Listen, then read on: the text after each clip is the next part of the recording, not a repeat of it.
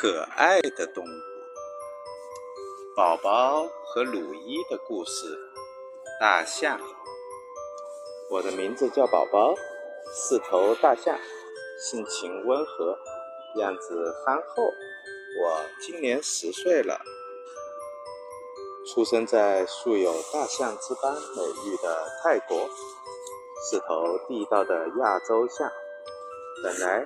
我们所属的长鼻目家族非常庞大，包含猛犸象、剑齿象、古灵齿象等。现在只剩下我和非洲象了。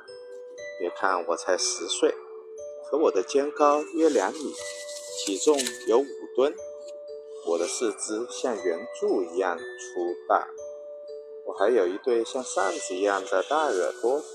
和一条显眼的长鼻子，这条柔韧且肌肉发达的长鼻子能够缠绕起任何东西，这可是我自卫和取食的有力工具。我最喜欢吃草、灌木、水果、树皮、树叶和树枝，可由于我的体积大，消化系统的效率又不高。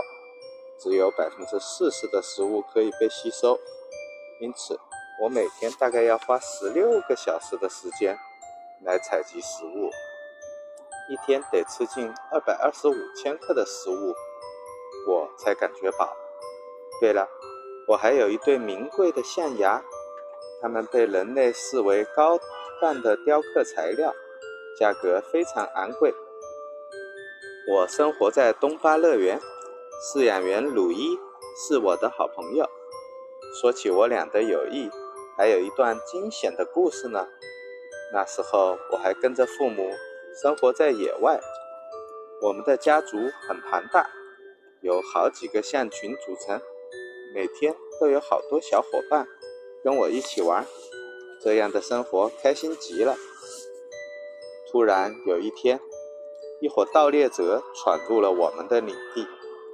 为了得到珍贵的象牙，他们偷偷地对着我举起了猎枪。我正玩得不亦乐乎，完全没有察觉危险已经慢慢向我逼近。只听见一声枪响，妈妈猛冲过来，重重地倒在了我的面前。看到这情形，我惊呆了。同伴们开始慌乱地四处逃窜。大地仿佛开始晃动，空气中尘土飞扬。我看着妈妈，不知如何是好。孩子，快跑！妈妈虚弱地说。我强忍住泪水，悲痛地站起身来，准备跟这帮盗猎者一决高下。可他们的武器实在太厉害了，我还受了重伤，只能仓皇而逃。我漫无目的地奔跑在丛林中，终于因为体力不支而昏了过去。等我醒来的时候，身上的伤口已经被敷上了草药。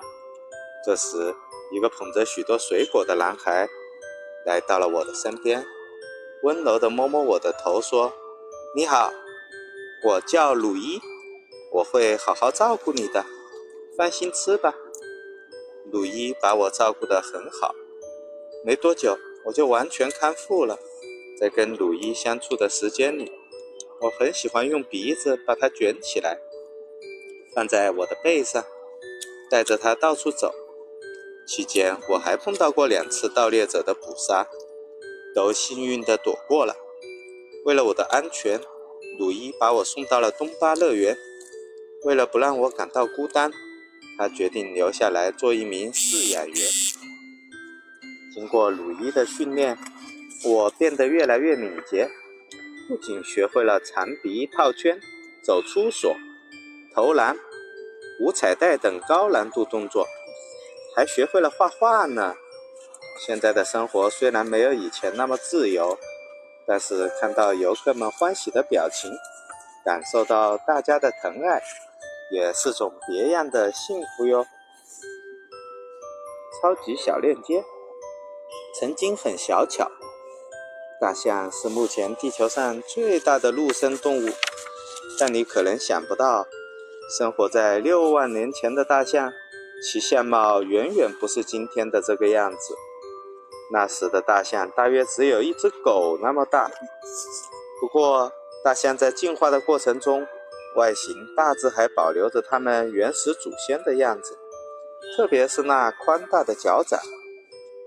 记忆力惊人，大象是非常聪明的动物，具有超强的记忆力，能够记住十几年前发生的大事，最多能辨认三十多个亲属，十分长寿。